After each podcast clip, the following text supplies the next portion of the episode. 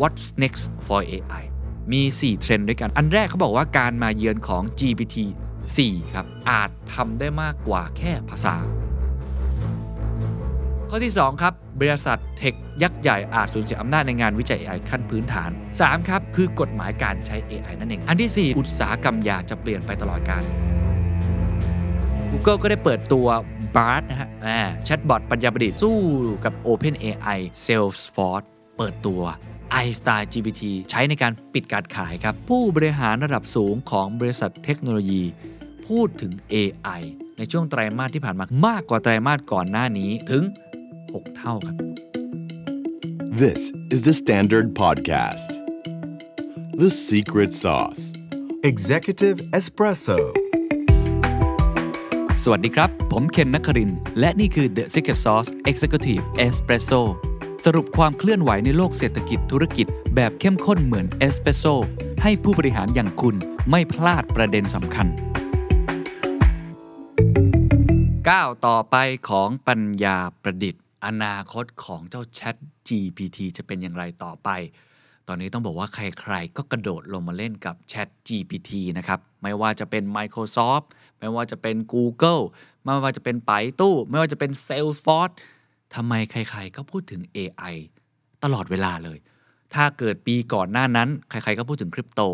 ปีที่แล้ว ใคร ๆ ก็พูดถึงเรื่อง sustain ผมว่าปีนี้เป็นปีของน้อง AI อย่างแท้จริงครับ โอคาวรุนแรงมากมีการแข่งขันกันอย่างสูง วันนี้เลยอยากจะมาชวนคุยกันอีกครั้งครับ เรื่องของ AI แต่ว่าเนื้อหาที่จะนำมาเล่าสู่กันฟังในมี 2 ส่วนครับ ส่วนแรกเนี่ยมีบทความจาก MIT นะครับ ก็คือ Massachusetts Institute of Technology เนาะ เขาได้คาดการณ์ของอนาคตเทคโนโลยีไว้ในหลายหัวข้อมากเลย แต่ว่าอันหนึงที่มาเล่าสู่กันฟังคือ what's next for AI ก้าวถัดไปของปัญญาประดิษฐ์จะเป็นอย่างไร โดยคุณ Will Douglas Heaven แล้วก็ Melissa Heikkilä นะครับ เล่าถึง 4 เทรนด์ใหญ่ ที่พวกเขามองว่าจะกำหนดทิศทาง หรือว่าภูมิทัศน์ของอุตสาหกรรม AI ในปี 2023 อีก part หนึ่งอะมารวมข่าวกันสักเล็กน้อยครับฮอตเหลือเกินนะฮะ AI จาก Google เนาะชื่อน้อง Bard อ่า B A R D เนาะซึ่งจริงๆแล้วเป็นชื่อเรียกในอดีตอะของคนที่เป็นนักเล่าเรื่องโอ้โหไปเอาชื่อมาจากในอดีตเลยนะเนี่ยแต่ว่าก็มีหน้าแหกเล็กน้อยนะเพราะว่ามันคาดเดาผิดไปนะฮะแล้วก็มีการแข่งขันหรือว่ามีการเปิดตัวเจ้า GPT จากอีกหลาย ๆ หน่วยงาน รวมทั้งมีเรื่องของ Search Engine ด้วยที่ตอนนี้กลายเป็นสมรภูมิมาก ๆ เลย เพราะว่า Google ก็กังวลว่าตัวเองจะโดนเขย่าบัลลังก์จาก Microsoft เช่นเดียวกัน เพราะ Microsoft ลงทุนเพิ่มแล้วนะฮะ ใน OpenAI บริษัทที่ทำเรื่อง Chat GPT นั่นเองนะครับ อะ ก่อนอื่นเราไปเรื่องแรกกันก่อนเรื่อง what's next for AI มี 4 เทรนด์ด้วยกันนะครับ ที่เขาบอกมาจาก MIT อันแรกเขาบอกว่าการมาเยือนของ GPT 4 ครับ 4 แล้วนะ อ่า 4 แล้วนะครับ ไม่ใช่ 3 เนาะสองครับบริษัทเทคยักษ์ใหญ่อาจจะสูญเสียอำนาจในงานวิจัย AI ขั้นพื้นฐานไปครับ อ๋อก็น่าสนใจนะว่า งานวิจัย AI ขั้นพื้นฐานนี่ทำไมยักษ์ใหญ่อาจจะสูญเสียไป 3 ครับ AI's first red lines เขาเรียกว่ากรอบแรกนะของปัญญาประดิษฐ์ red line ความหมายก็คือเรื่องการกำกับและดูแลน่าสนใจเหมือนกัน เพราะว่าตอนนี้มันเริ่มเข้ามาสู่ชีวิตของเรามากขึ้น อันที่ 4 ดูเหมือนจะไม่เกี่ยวแต่เกี่ยวเหมือนกันครับ คืออุตสาหกรรมยาจะเปลี่ยนไปตลอดการจากเจ้า AI นะ เอ๊ะเปลี่ยนไปอย่างไรอะไปทีละเรื่องครับเขาบอกว่าข้อแรกคือ multi-purpose chatbot ครับ การมาเยือนของ GPT-4 สุดล้ำ เพราะว่า GPT-4 อาจทำได้มากกว่าแค่ภาษา คือช่วงหลายปีที่ผ่านมาครับ เราเห็นการพัฒนาอย่างต่อเนื่องของโมเดลภาษาที่ใหญ่ขึ้น แล้วก็ทรงประสิทธิภาพมากขึ้นนะครับ จุดสูงสุดณปัจจุบันที่เเราเห็นก็คือ Chat GPT ของ OpenAI ในเดือนธันวาคมที่ผ่านมานะฮะ เป็นแชทบอทที่อัปเกรดนะ แล้วก็ดีขึ้นจาก Chat GPT 3 เนาะปัญญาประดิษฐ์ตัวนี้เป็นจุดเริ่มต้นของกระแสการใช้ภาษาเรียนแบบมนุษย์ในตั้งแต่ปี 2020 เป็นต้นมานะครับ แต่เขาบอกอย่างนี้ครับว่าในโลก AI ระยะเวลา 3 ปีนี้นะฮะถือเป็นช่วงเวลาที่ยาวนานครับ แม้ ChatGPT จะเรียกกระแสตอบรับได้จากคนทั่วโลกมหาศาล มีอัตราการใช้งานหรือ user เนี่ยสูงที่สุดเป็นครั้งหนึ่งในประวัติการเลยนะครับ แต่ตอนนี้ทุกคนกำลังจับจ้องไปที่สุดยอดเทคโนโลยีใหม่ก็คือ ChatGPT 4 หรือว่า 4 นักลงทุนรายใหญ่กล่าวว่าปี 2023 ครับจะเป็นจุดเริ่มต้นของโมเดลภาษาขนาดใหญ่ รุ่นถัดไป เราจะเห็นอะไรบ้างครับ ก่อนอื่นเลยครับโมเดลภาษาในอนาคตอาจจะเป็นมากกว่าเพียงโมเดลภาษา OpenAI ซึ่งก็คือตัวช่วยอื่น ๆ นอกจากข้อความครับตอนนี้เราได้แค่ text ใช่ไหมเขาก็เลยบอกเป็นเหมือนกับแชทวอลคือเราแชทได้นะแต่ในอนาคตครับเทคโนโลยีที่เราเริ่มเห็นแล้ว เช่น การตรวจจับรูปภาพและวิดีโอ เราเห็นวิทยาการนี้แล้วกับ DALL-E เนาะคือเพิ่มทักษะในการสนทนาแบบ Chat GPT เข้าไปกับความสามารถในการปรับแต่งรูปภาพแบบ DALL-E อยู่ในโมเดลเดียวครับ เราจะเห็นโมเดลที่มีความครอบจักรวาล ภาษาอังกฤษเขาใช้คำว่า general purpose และทรงพลังมากขึ้น คือไม่ใช่แค่ text อย่างเดียว ภาพก็ได้ด้วย และอนาคตอาจจะมีเสียงได้ด้วยเนาะ ลองนึกภาพครับ เราส่งภาพภาพหนึ่งเข้าไปในแชทบอทเนาะ แล้วมันสามารถตอบได้ว่ารูปมีอะไรอยู่บ้าง หรือมันบอกให้สร้างรูปภาพขึ้นมาใหม่ผ่านการสนทนาในแชท ซึ่งจริงๆแล้วครับ เทคโนโลยีนี้เราก็เห็นแบบผ่านตามาแล้วนะครับ กับ Flamingo ซึ่งถือเป็นโมเดลภาษารูป หรือว่า Visual Language Model โดยบริษัท DeepMind ที่สามารถที่จะตอบคำถามเกี่ยวกับรูปภาพโดยภาษาอย่างเป็นธรรมชาติได้ แต่ว่าเจ้า GPT-4 หรือ GPT-4 นี้ครับ จะเป็นการพัฒนาต่อยอดจากเทคโนโลยีเหล่านี้ ในเวอร์ชั่นที่ดีที่สุด รวมอยู่ในแพ็กเกจเดียวกัน โอ้โห ล้ำมากนะ เพราะในทางทฤษฎีแล้ว การผสมผสานทักษะด้านภาษาและรูปภาพ จะทำให้ AI สามารถเข้าใจทั้งสองศาสตร์ได้ดียิ่งขึ้น และจะไม่มีเพียง Open AI หรือบริษัทนี้เพียงเท่านั้น เพราะว่าการเร่งการพัฒนาโมเดลแบบผสมผสานนี้จะเกิดขึ้นในบริษัทอื่น ๆ ด้วย เช่น DeepMind อ่า เพราะฉะนั้น DeepMind มาแน่เหมือนกันนะฮะ แต่แน่นอนครับ ทั้งหมดนี้ก็มีข้อเสียครับ เพราะโมเดลภาษารุ่นใหม่จะต้องเผชิญกับปัญหาส่วนใหญ่ที่โมเดลนี้ต้องประสบอยู่ด้วย เช่น การไม่สามารถแยกข้อเท็จจริงออกจากเรื่องแต่งได้ หรือ อาจจะสร้างข้อความที่มีอคติลำเอียง หรือว่าเป็นอันตรายจนอาจทำให้เกิดการเชื่อมั่นสื่อประเภทต่างๆ นั้น เป็นไปได้ยากยิ่งขึ้น นี่คือข้อแรก โดยสรุปก็คือ ไม่ใช่แค่การพิมพ์ เป็นเท็กซ์แล้วจะเป็นรูปภาพมากขึ้น แล้วผมเชื่อว่าในอนาคต ก็จะมีเรื่องของเสียงอะไรต่างๆ เพิ่มขึ้นมามากยิ่งขึ้นอย่างแน่นอนนะครับข้อที่ 2 ครับ บริษัท tech ยักษ์ใหญ่อาจสูญเสียอำนาจในงานวิจัย AI ขั้นพื้นฐาน แล้วเขาก็ ให้ซับไตเติลเอาไว้ด้วยบอกว่าถึงเวลาสตาร์ทอัพ AI เฉิดฉายแล้วหรือไม่ อะ อันนี้เป็นเทรนด์ที่น่าสนใจ เพราะว่ามองในเชิงอุตสาหกรรมการแข่งขันระหว่างรายใหญ่ กับรายที่เป็นรายสตาร์ทอัพนะครับเขาบอกว่าบริษัทยักษ์ใหญ่ไม่ได้เป็นเพียงผู้เล่นกลุ่มเดียวในการแข่งขันผลิตนวัตกรรม AI พลิกโลกอีกต่อไป เพราะการปฏิวัติการพัฒนาซอฟต์แวร์แบบ Open Source เริ่มมีมากขึ้น และบางครั้งก็แซงหน้าห้องปฏิบัติการที่มีเงินเยอะๆไปแล้ว คือมันไม่ได้เป็นห้องปิด แต่มันเป็น Open Source ในปี 2022 ที่ผ่านมาครับ เราเห็นถึง Bloom ครับ Bloom คือแบบจำลองภาษาขนาดใหญ่ ที่สร้างโดยบริษัท Hugging Face ทั้งเรายังได้เห็นโมเดล AI แปลงข้อความเป็นรูปภาพแบบ Open Source อย่าง Stable Diffusion ที่ก้าวขึ้นมาเป็นคู่แข่งคนสำคัญของ DALL-E โดย OpenAI คุณ Oren Etzioni ครับ เป็นประธานออของ Allen Institute for AI สถาบันการวิจัยขนาดใหญ่ของสหรัฐกล่าวครับว่า บริษัท tech ยักษ์ใหญ่ที่ครองการวิจัยปัญญาประดิษฐ์ในอดีตกำลังประสบปัญหาอย่างหนึ่ง ให้เดาครับว่าคืออะไร ผมเชื่อว่าหลายคนเดาถูกครับ ในรอบปีที่ผ่านมาเราเห็นข่าวนี้ตลอดเวลาของบริษัทเทคโนโลยียักษ์ใหญ่ โดยเฉพาะในสหรัฐอเมริกา ใช่ครับlayoff ครับ layoff กันทั่วหน้าอยู่แล้วเนาะเพราะฉะนั้นตอนนี้บริษัท tech ยักษ์ใหญ่กำลังประสบปัญหาการเลิกจ้างพนักงานระลอกใหญ่ แล้วก็ต้อง freeze คนไว้ต้องชะงักไว้จากภาวะเศรษฐกิจถดถอยนั่นเอง เนื่องจากอะไรครับ เพราะว่าการวิจัย AI ต้องยอมรับครับว่ามันมีต้นทุนที่ค่อนข้างสูง บริษัทต้องระมัดระวังเป็นอย่างมากกับการเลือกลงทุนในโปรเจกต์ต่างๆ จึงเป็นไปได้ว่าพวกเขาจะต้องเลือกลงทุนในโปรเจกต์ที่มีโอกาสจะทำกำไรได้มากที่สุด มากกว่าโปรเจกต์ทดลองที่น่าสนใจหรือล้ำสมัยที่สุด ตัวอย่างจาก Meta หรือว่า Facebook เราเห็นค่อนข้างชัดนะครับว่า ลงทุนไปใน Metaverse แล้วก็ขาดทุนค่อนข้างมาก ในปีนี้หรือแม้ว่าปีหน้าเองก็ตามที หลายคนก็มองนะครับว่า บริษัทเทค ต้องการที่จะได้กำไรครับอ่าอย่างเช่นคุณสัตยานาเดล่าเนาะของ Microsoft ก็พูดว่า do more with less ทำมากขึ้นด้วยทรัพยากรที่น้อยลง เพราะฉะนั้นการให้ความสำคัญกับผลกำไรอันดับแรกได้เกิดขึ้นแล้วในหลากหลายบริษัทครับ Meta เองที่ผมเล่าครับ ทีมวิจัย AI ย้ายพนักงานหลายรายไปทำงาน ภายใต้ทีมสร้าง product แทนเป็นที่เรียบร้อยแล้วนะครับ ขณะที่บริษัทยักษ์ใหญ่กำลังรัดเข็มขัดครับ มันเป็นโอกาสของบริษัท สตาร์ทอัพหน้าใหม่ ที่กำลังเร่งพัฒนา generative AI นะครับหรือว่า AI แบบที่มันค่อนข้างจะ general แบบนี้นะฮะกำลังได้รับความสนใจอย่างยิ่งจาก VC คือ VC ก็มองว่าแหมช่วงนี้น่าลงทุนมากๆเลย ปีนี้ครับน่าจะเป็นปีทองของสตาร์ทอัพ AI ครับที่มีคนเก่งๆ มีแรงงานที่เก่ง มีคนที่มีทักษะในด้านนี้อยู่จำนวนมาก และในช่วงเศรษฐกิจถดถอยแบบนี้ครับ ผู้คนมักใช้เวลาทบทวนชีวิตตนอีกครั้งว่า จะกลับเข้าสู่ระบบการศึกษา หรือจะลาออกจากบริษัทขนาดใหญ่ ไปร่วมสตาร์ทอัพอีกครั้งหนึ่งแบบนี้เป็นต้นนะฮะ Mark Surman ครับ ประธานกรรมการผู้บริหาร Mozilla Foundation กล่าวว่า บริษัทสตาร์ทอัพและสถาบันการศึกษา อาจกลายเป็นศูนย์รวมงานวิจัยพื้นฐานหรือว่า fundamental research เขาบอกว่าเรากำลังเข้าสู่ยุคสมัยที่บริษัทยักษ์ใหญ่มีบทบาทในการทำวิจัยน้อยลง และนั่นคือโอกาสของสตาร์ทอัพ นี่คือเทรนด์ที่2นะครับซึ่งผมคิดว่าเป็นการมองที่ค่อนข้างจะ insight ในอุตสาหกรรมนะว่าบริษัทขนาดใหญ่ตอนนี้ก็ถือได้ว่าเสียกำลังไปเยอะเหมือนกัน อ่อนแรงเรียกว่าอ่อนแรงแล้วกัน ทุก ๆ บริษัทแม้แต่ Amazon เอง Google เองนะครับ ก็ประสบปัญหานี้ Microsoft ก็ด้วยเนาะเพราะฉะนั้นน่าจะเป็นโอกาสของสตาร์ทอัพที่ทำเฉพาะด้านแล้วก็ค่อนข้าง lean มีจำนวนคนไม่เยอะ แต่ว่าเราจะเห็นอนาคตของวงการนี้เป็นอย่างไรต่อไป ผมก็ไม่แน่ใจเหมือนกัน แต่นี่คือทิศทางที่ทาง MIT มองเขาว่าเป็นโอกาสของสตาร์ทอัพและสถาบันการศึกษาที่ต้องคว้าโอกาสนี้ไว้ให้ได้ครับ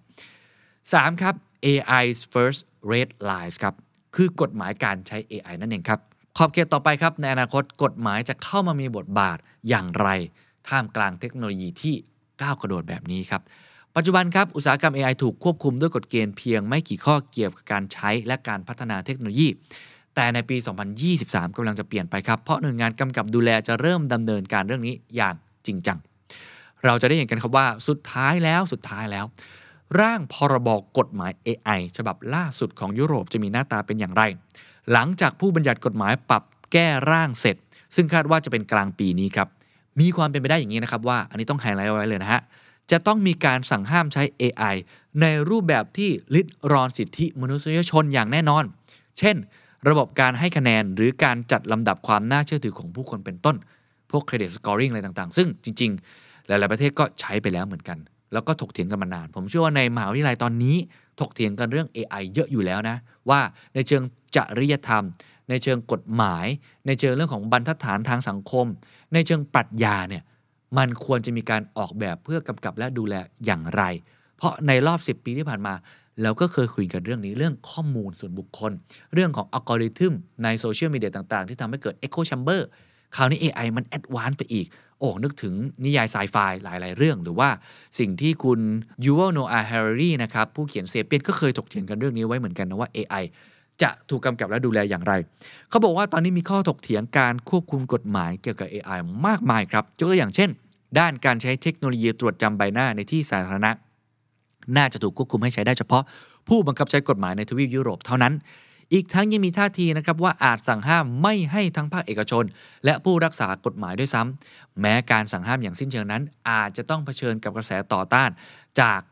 ประเทศ หรือว่าแม้แต่บริษัทเองก็ตามที ที่ต้องการที่จะใช้เทคโนโลยีในการปราบปรามอาชญากรรมก็ตาม สหภาพยุโรปครับกำลังหารือเกี่ยวกับกฎหมายตัวใหม่ ที่จะบังคับให้บริษัท AI ต้องรับผิดชอบ หาก product ของบริษัทนั้นเป็นภัย เช่น การรุกล้ำความเป็นส่วนตัว หรือการตัดสินที่ไม่เป็นธรรมโดยอัลกอริทึม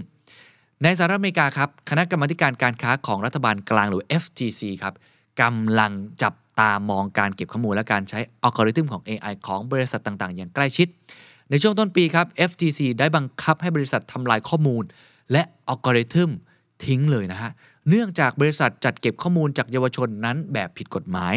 และเดือนธันวาคมที่ผ่านมาครับบริษัท Epic นะฮะผู้สร้างเกมอย่าง Fortnite ก็โดนคดีนี้ไปเหมือนกันครับ และต้องยอมความจ่ายค่าปรับไปถึง 520 ล้านดอลลาร์เพื่อระงับคดีครับ ปัจจุบันหน่วยงานที่กำกับดูแลเรื่องนี้ก็กำลังหารือกันเพื่อรวบรวมข้อมูล เกี่ยวกับกฎหมายการใช้ข้อมูล และการสร้างอัลกอริทึมให้มีขอบเขตและความชัดเจนมากขึ้นครับ คุณลีน่าคารนะครับประธาน FTC กล่าวอย่างนี้ครับว่า หน่วยงานของเขานั้นมีความตั้งใจช่วยปกป้องชาวอเมริกัน จากการเก็บข้อมูลเชิงพาณิชย์ และการใช้ข้อมูลความปลอดภัยที่ผิดกฎหมายอย่างเร่งด่วนและจริงจัง การกำกับดูแลทั้งหมดนี้จะเป็นตัวกำหนดทิศทางที่บริษัทเทคโนโลยีทั้งหลาย ผู้กำกับดูแลจำเป็นต้องหาจุดสมดุลให้เจอ ระหว่างการอะไรครับ ปกป้องผู้บริโภค หรือไม่ขัดขวางการพัฒนาสองด้านนี้จะรักษาสมดุลอย่างไร เพราะผมเชื่อว่า ส่วนหนึ่ง ก็อยากให้ AI นั้นเก่งขึ้น เพราะถ้า AI ได้ข้อมูลมากขึ้น เขาก็จะสามารถมีความเชี่ยวชาญมากขึ้น ช่วยเหลือมนุษย์ได้มากขึ้น แต่ในอีกด้านหนึ่งครับ ถ้ากำกับดูแลไม่ดี มีผู้บริโภคที่เสียผลประโยชน์ ตรงนี้ก็จะเกิดผลเสียมากมายตามมาเช่นกัน สรุปแล้ว AI นั้นเป็นศาสตร์ที่พัฒนาแบบสายฟ้าแลบจริงๆครับ ตอนนี้มีความท้าทายอยู่ที่การรักษากฎระเบียบให้มีประสิทธิภาพครอบคลุมเพียงพอ แต่ต้องไม่เฉพาะเจาะจง จนกฎหมายนั้นล่าหลังจนเกินไป จากความพยายามกำกับดูแล และป้องกันการใช้ข้อมูลโดยสหภาพยุโรป กฎหมายฉบับใหม่ที่ถูกบังคับใช้อย่างถูกต้อง จะทำให้การนำทางการพัฒนาปัญญาประดิษฐ์ก้าวสู่ยุคที่มีการคำนึงถึงความเป็นส่วนตัว และความยุติธรรมมากยิ่งขึ้นครับ ข้อทีสี่4ครับเรื่องอุตสาหกรรมยาครับถามว่ามันเกี่ยวยังไงเขาบอกว่าช่วงที่ผ่านมาศักยภาพของปัญญาประดิษฐ์ที่จะสั่นสะเทือนอุตสาหกรรม เรื่องของยาหรือเภสัชกรรม เริ่มเห็นชัดเจนครับ อัลฟาโฟครับปัญญาประดิษฐ์ของ Deep มาอีกแล้วนะ สามารถทำนายโครงสร้างการพับตัวของโปรตีน ซึ่งเป็นกุญแจสำคัญของการทำงานของโปรตีนเนี่ยนะฮะได้ถือเป็นการเบิกทางให้กับการศึกษาวิจัยชีวโมเลกุลรูปแบบใหม่ ช่วยให้นักวิจัยสามารถเข้าใจการทำงานของโรค และผลิตยารักษาโรคนั้นๆได้ ก็คือปกติแล้วเนี่ยถ้าไม่มีน้อง AI นะมันก็ไม่สามารถที่จะเเรียกว่าวิจัยหรือว่าทำนายไอ้สิ่งตรงนี้ได้เพราะข้อมูลมันค่อนข้างเยอะเนาะ AI เข้ามาช่วยในศาสตร์ตรงนี้ค่อนข้างมาก เขาบอกว่าในเดือนพฤศจิกายนที่ผ่านมาครับ เมตาได้เปิดตัว ESM4 แบบจำลองทำนายโครงสร้างโปรตีนที่รวดเร็วยิ่งกว่ามาก ทั้ง DeepMind และทั้ง Meta เนี่ยนะฮะ ได้สร้างโครงสร้างของโปรตีนกว่าแสนล้านชนิด ที่รวมโปรตีนทุกชนิดที่โลกวิทยาศาสตร์ได้เคยรู้จักมา โดยทั้งสองครับได้แชร์ไว้ร่วมกันในฐานข้อมูลสาธารณะขนาดใหญ่ นักชีววิทยา และก็ผู้ผลิตยาครับได้ใช้ประโยชน์จากทรัพยากรเหล่านี้ ด้วยการค้นหาโครงสร้างโปรตีนแบบใหม่ ๆ ที่ใช้งานง่ายเหมือนการเสิร์ชบนเว็บไซต์ ซึ่งมันเป็นฐานข้อมูล ถ้ามีตรงนี้ก่อนนักวิทยาศาสตร์ก็สามารถใช้ฐานข้อมูลนี้ให้เกิดประโยชน์ได้ แต่เขาบอกว่าในปีนี้ครับ 2023 มันจะบียอนกว่านั้นครับ น่าจะเป็นที่งานวิจัยที่เป็นรากฐานเหล่านี้ ที่ปีที่แล้วอาจจะเริ่มเก็บข้อมูลเนาะ ผลิดอกออกผลมากขึ้น เพราะ DeepMind ครับปัจจุบันนี้ได้แยกบริษัทวิจัยชีวเทคโนโลยีเป็นอีกบริษัทหนึ่ง ใช้ชื่อว่า Isomorphic Labs ครับ ซึ่งยังไม่มีข่าวคราวความคืบหน้าใด ๆ ครับ จึงเป็นไปได้สูงว่าน่าจะมีข่าวใหม่ๆ ในช่วงเวลาปีนี้นะครับ หากมองลึกเข้าไปในแผนการพัฒนายานี้ครับสตาร์ทอัพกว่าร้อยรายครับ ก็กำลังค้นคว้าวิธีการประยุกต์ใช้ AI เพื่อเร่งความเร็วในการค้นพบยาเช่นเดียวกัน หรือแม้แต่การออกแบบยาชนิดใหม่ที่ไม่เคยมีมาก่อนครับ ปัจจุบันนี้มียากว่า 19 ชนิดที่อยู่ระหว่างการพัฒนาและวิจัยในคน โดยบริษัทยารักษาโรคด้วยเทคโนโลยี AI และจะมีรายงานเพิ่มขึ้นในอีกเดือนต่อๆไปนะครับว่า เป็นไปได้ว่าเราจะได้เห็นผลลัพธ์ของงานวิจัยเหล่านี้ เป็นยาชนิดแรกที่ได้รับการพัฒนาโดย AI ครับ แต่อย่างไรก็ตามครับ การวิจัยนี้ก็อาจจะใช้เวลานานนะ อย่างกว่าที่ก็เป็นไปได้นะ คงไม่ได้เกิดขึ้นเร็วนี้เหมือนกันนะฮะ คุณ Lovisa Afzelius ครับ Flagship Pioneering เป็น Venture Capital ที่ลงทุนในบริษัท Biotech นะครับ กล่าวนะครับว่า หากไม่มีอะไรผิดพลาด คิดว่าเราน่าจะได้เห็นอะไรที่น่าอัศจรรย์เหลือเชื่อเกิดขึ้นในแวดวงนี้อะก็คือเชื่อว่ามันน่าจะมีแล้วกันเนาะนี่คือภาพรวมของเทคโนโลยีที่เกิดขึ้นเกี่ยวข้องกับ AI ที่น่าจะมีผลในปีนี้นะสี่เรื่องครับผมทวนอีกครั้งครับ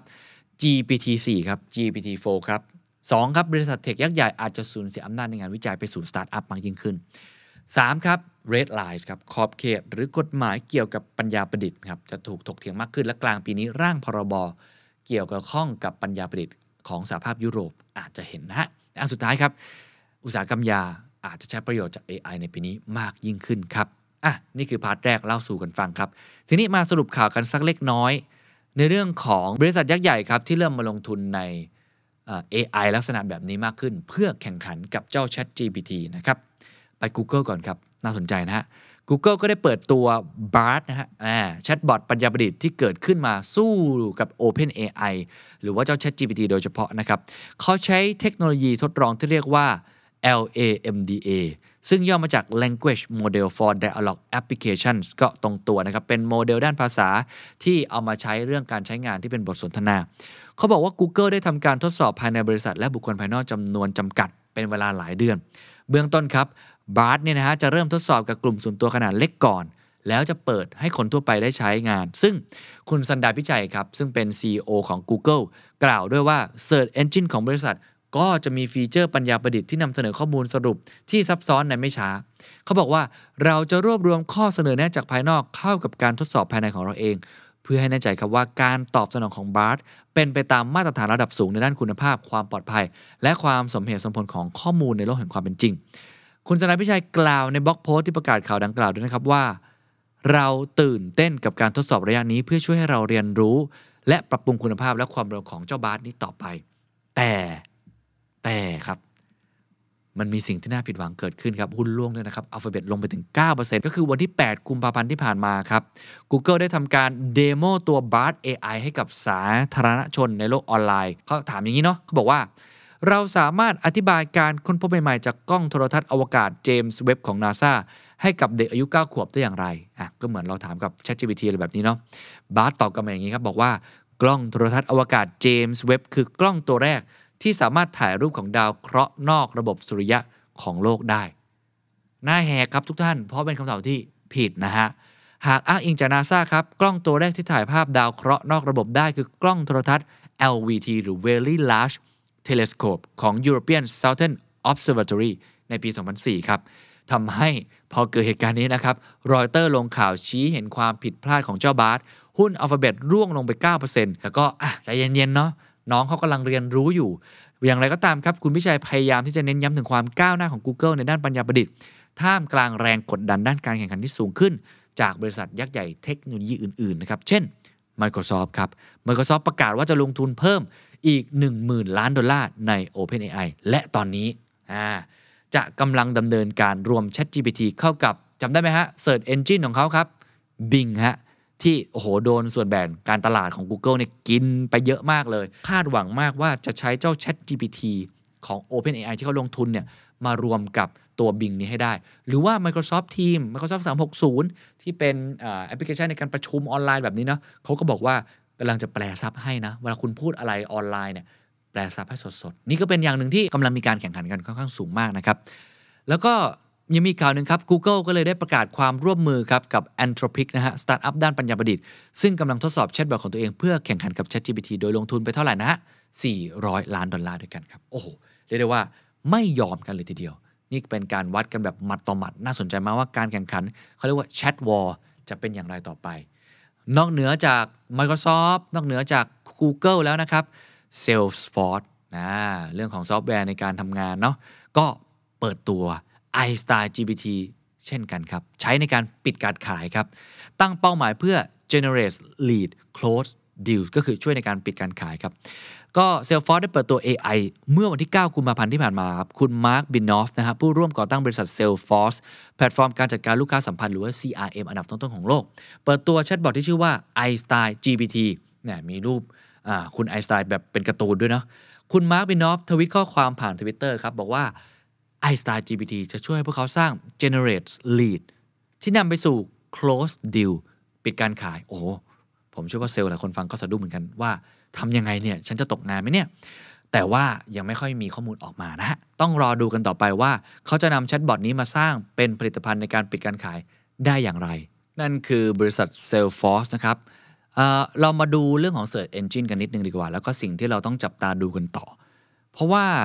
next step ของเจ้า Chat AI เนี่ยน่าสนใจครับน่าสนใจนะครับ ลองไล่เรียงกันอีกสักรอบครับ บริษัทที่ลงทุนพัฒนาอย่างมหาศาลไปกับเจ้าไอ้ Chat AI แบบนี้นะฮะ มีใครบ้าง 1. Google ถูกไหมฮะเปิดตัวไปแล้วกับ Bard 2. Microsoft ก็คือลงทุนไปใน Open AI มากขึ้น 3. ครับ อย่าลืมนะฮะจากจีนก็มีนะครับ ไปตู้ฮะเปิดตัว e a r n i e Bot เหมือนกันคำถามก็คือสิ่งที่ทั้ง 3 บริษัทมีอะไรที่เหมือนกันครับ ใช่แล้วครับ ก็เกินไปแล้วเนาะตอบได้เลยฮะ Search Engine นั่นเองครับ ทั้ง 3 บริษัทนี้มี Search Engine ครับ ส่วนแบ่งทางการตลาด โอ้โห ต้องบอกว่าแหมมันค่อนข้างที่จะกินขาดนะ จนถึงขั้นบางทีเนี่ยถูกมองว่าผูกขาดเลยด้วยซ้ำเนาะก็เคยถูกปรับไปแล้วด้วยนะฮะในเดือนมกราคม 2023 ครับ StatCounter ได้เปิดเผย Market Share ของ Search Engine ออกมาครับ Google 92.9% Microsoft ก็คือ Bing 3.03% Yahoo 1.22% Yandex 0.85%และไปตู้ครับ 0.65%แสดงให้เห็นว่า 3 ใน 5 ของผู้ที่ครองตำแหน่ง Top Search Engines ของโลก อาจจะเห็นแล้วนะครับว่าอนาคตของการใช้ Search Engine กำลังจะเปลี่ยนไปเป็นน้อง Chat AI ถ้าไม่ขยับอาจจะถูก disrupt ออกจากตลาดไป เหมือนกับตอนโลกเว็บ3ครับ บอกว่าโอ้เว็บ2นะมันมาถึงจุด สิ้นสุดแล้วนะ ต้องเป็นเว็บ3เป็นโลกของคริปโตเคอเรนซีโลกของบล็อกเชน Meta ก็รีบขยับตัวเข้าสู่เมตาเวิร์สใช่ไหมหลาย ๆ บริษัทก็พยายามซุ่มมองอยู่ว่าจะทำอะไรกับมัน เคสตอนนี้ก็คล้ายๆกัน แต่ว่าอันนี้มุมมองส่วนตัวผมนะครับ ผมมองว่า AI เนี่ยน่าจะมี Impact มากมาก ๆ พอสมควรเลย กว่าเจ้าคริปโตเคอเรนซีที่บางครั้งถูกนำไป speculate ค่อนข้างเยอะบล็อกเชนใช้อยู่บ้างอยู่แล้วในปัจจุบันแต่ว่า AI เนี่ยน่าจะเป็นเกม changer สำคัญ ทำให้ 3 บริษัทที่เราพูดถึง Microsoft Google ไปตู้เนี่ยนะฮะ โอ้โห ลงมาเน้นกันมาก ๆ เลย ซึ่งถ้าดูจากตัวเลขนี้ครับ หลายคนอาจจะสงสัยว่า Google กินส่วนแบ่งการตลาดเกิน 90%เนี่ยโอ้เรียกจะเรียกได้ว่าผูกขาดเลยเนี่ยทำไมต้องรีบกระโดดเข้ามาทำ Chat AI ด้วย ทาง The Guardian ได้วิเคราะห์ไว้อย่างนี้ครับเขาบอกว่าทาง Alphabet ผู้ที่มีธุรกิจหลักก็คือ Google นะ ได้ปิดไตรมาสที่ 4 ของปี 2022 ด้วยความน่าผิดหวังครับ เพราะว่าผู้ลงโฆษณาเนี่ย ลดการใช้จ่ายน้อยลง คือขาย Google Ad นั่นเอง ขายโฆษณาในพวก Search Engine ของ Google เนี่ย มีคนลงโฆษณาเนี่ยน้อยลง อัตราการเติบโตหรือ growth เพียงแค่ 1%จากไตรมาสก่อนหน้าที่ growth ถึง 6%นะ และหากดูในไตรมาสที่ 4 ครับ ของปี 2022 ก็จะเห็นนะครับว่า รายได้ 77%ของ Google นั้นมาจาก Google Advertising ครับ ซึ่งน้อยกว่าปีก่อนหน้านั้น หากเทียบกันแบบ year on year ครับ สิ่งนี้ก็เป็นสิ่งที่แสดงให้เห็นนะครับ ว่าทาง Google ก็คงมองเห็นแล้วแหละว่า Search Engine ของตัวเองแม้ว่าจะกินส่วนแบ่งของตลาดก็ค่อนข้างเยอะ แต่ในอนาคต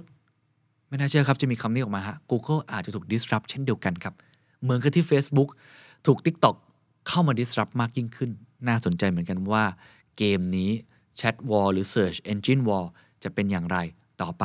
แต่ข้อมูลทิ้งท้ายเล็กน้อยครับรอยเตอร์ได้รายงานนะครับให้เห็นถึงความสำคัญของ AI ครับเขาบอกว่าผู้บริหารระดับสูงของบริษัทเทคโนโลยี พูดถึง AI ในช่วงไตรมาสที่ผ่านมาคือไตรมาสสุดท้ายของปี 2022 มากกว่าไตรมาสก่อนหน้านี้ ก็คือไตรมาส 3 ของ 2022 ถึง 6 เท่าครับ แสดงว่ามันกำลังเป็นกระแสอย่างยิ่งครับ เห็น trending ของมันแล้วเนาะแต่ผมก็ไม่รู้เหมือนกันนะ ว่ามันจะเป็นกระแส hype เหมือนคริปโตเคอเรนซีที่เราเห็นหรือเปล่า มันจะมากเกินไปไหม แต่อย่างน้อยๆ use case ของ AI หรือพลังของ AI โดยเฉพาะเจ้า Chat AI หรือ ChatGPT ที่เราเห็นเนี่ยน่าสนใจมากๆว่าจะเข้ามาเปลี่ยนแปลงโลกในมิติไหนบ้าง เพราะฉะนั้นโดยสรุปครับน่าสนใจว่าอนาคตของ AI ก็คงมีความเปลี่ยนแปลง มีหมุดหมายที่เราต้องติดตามอย่างใกล้ชิด เพราะว่ายังมีพลวัตหรือ Dynamic ที่ต้องจับตาตลอดเวลา บริษัทขนาดใหญ่เข้ามาเปลี่ยนแปลงทิศทางของอนาคตได้มากนะ หรือการวิจัยใหม่ๆ ที่มันจะเป็น exponential มากขึ้น ก็น่าจะมีการเปลี่ยนแปลงของวงการนี้แบบเร็วมากขึ้นแบบห้ามกระพริบตาเลยทีเดียว ผมเชื่อว่า AI ครับเป็นเทคโนโลยีที่น่าสนใจมากๆ ในระยะเวลานี้ นอกเหนือจากเรื่องของการพัฒนาที่จะเข้ามาเปลี่ยนแปลง วิถีชีวิตวิธีการทำงานของพวกเราในทุกๆ segment ทุกๆ sector แล้วก็ตามที มันยังมีอีกมุมหนึ่งครับ คือด้านมืดหรือความเสี่ยงที่ regulator หรือว่าแม้แต่ถ้าคุณเป็นพ่อแม่เองก็ตาม คุณก็ต้องดูแลลูกของคุณให้ดีมากขึ้น ว่าทำอย่างไรเราจะเป็นผู้ใช้ประโยชน์จาก AI ไม่ได้เป็นเหยื่อของ AI สวัสดีครับ